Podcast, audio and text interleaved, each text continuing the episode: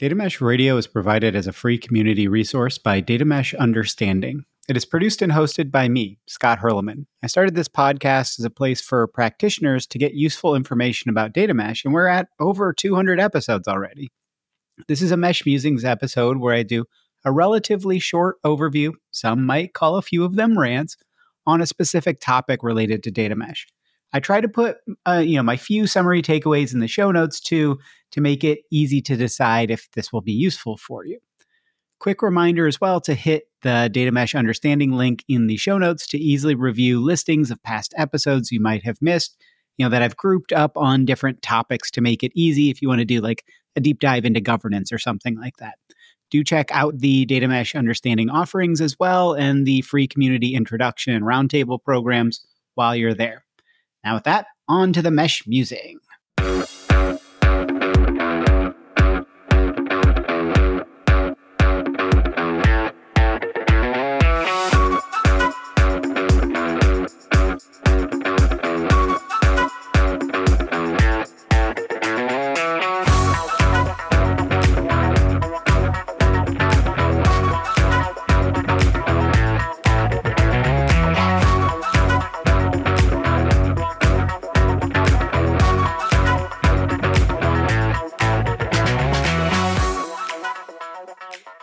For your sanity, stop trying to solve it with technology.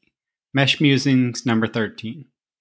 This is one I've touched on quite a bit through most episodes, whether Mesh Musings or interviews, but I want to hammer on this point a lot.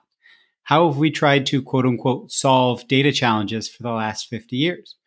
By throwing technology at them mostly. Vendors probably don't want me saying this one out loud, but just stop it. What's the definition of insanity according to Einstein? doing the same thing over and over and expecting different results? We've been throwing the tools at the data challenges and expecting the tools to solve the challenges for what, 50 years? The way most organizations are using data warehouses and data lakes just hasn't been able to keep up, and trying to solve it all with tech has pushed us further behind. Part of that is how we use the data lakes or data warehouses, but a massive part is that we expect the tools to do too much. Technology is just tools. You don't put together that jungle gym for the kids, which is great Parks and Rec episode if anybody wants to watch it, the Kaboom episode. But you don't put it together by pointing your tools at it. There needs to be plans and cooperation around how you set up the different pieces and you put them together. It's not just pointing it's not just going and hammering some things or turning you know some screws or or some some nuts. You have plans. It's supposed to be all cohesive strategy around this. The tools are there to help with lowering the difficulty of certain aspects but they don't solve anything. They help us address our challenges doing data and analytics well at scale is a mite bit harder than putting together a jumble, jungle gym, at least in my view. So stop trying to do the same thing with data and analytics. Stop pointing the tools at it.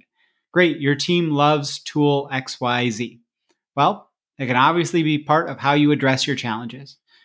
But if you start from the tool first and say, well, I can do this with this tool, let's build data products that need you know whatever this tool's uh, expertise is or, or whatever its its sweet spot is you aren't starting from the data consumer needs and you aren't starting from the data producer workflows and how they want to actually work with things. You're starting from here is the tool. The tool will solve the challenges. We know that that doesn't work this is exactly what Gioran from Nav was talking about in episode 37 when he said, I, I can build a really amazing and cool data platform that no one will want to use. I think that episode is one of the best on approaching the challenges of data mesh from what, what are we trying to do and, and what do we need to do, you know, just in general. Doron Porat's episode number 68 about build versus buy talked about the need to think through your platform decisions because things can stay on an old platform for a long, long time. Tooling decisions are important, but as Henrik Gothberg said in his episode number 63, it's totally okay to continue to do things manually until you have the ability to get to a repeatable and scalable solution. Don't do half measures that are really just going to create unnecessary tech debt. I think you can learn a lot from the last 20 minutes of that, that interview. If you can't tell, this is probably my biggest aggravation in data mesh chats. Tech is tangible. It is something you can lock onto. It is universal in a way. Spark is Spark is Spark. It should just only be a tool in your tool belt. Technology isn't your tool belt, right? Even though the tools are tools, they aren't the thing that makes it a tool belt. They're part of the, the tool belt. Figure out when to use what and, and how, right? And as Danilo Sato said at the end of his episode with Andrew Harmel Law, number 28, please just talk to each other more. So again, what what's the point that I'm trying to get to here is so many of the challenges you could get to a much better, simpler, more scalable solution if you broke it down into its constituent parts and if you don't go around and have your tools as hammers and start to look for things as nails. Much of what you do in data mesh won't be nails. So think about how you approach your challenges from a people and process first standpoint. What got us into the mess that data mesh is trying to pull us out of is putting everything into a centralized place because it was like these these tools can be centralized. We've got the ability to scale them up now to a certain scale. Hadoop can can handle these, you know, petabyte scale uh, data warehouse or data lakes or whatever, and so people started to use it that way when the people process side created just a data swamp, right? So think about how you use tools to help tackle the challenges rather than they're going to solve the challenges.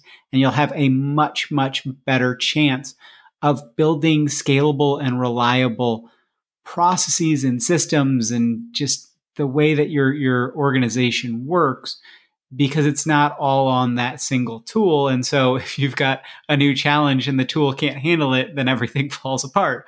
Or that you've got somebody who's managing something that becomes more and more unwieldy because you're scaling it more and more. The tools are not the thing that solve the challenge. You do, right? I believe in you. You can step up. You can do this. So you plus your, your team, your organization can tackle these challenges and use the tools to do so. Hopefully, that was a useful mesh musing for you. Please do rate and review the podcast. It really does help. And if you'd like to get in touch and see how I can be helpful to you, check out the show notes. I'm pretty easy to find. As I mentioned, there are some great free programs in addition to some very affordable things around implementer intros and roundtables on the Data Mesh Understanding website.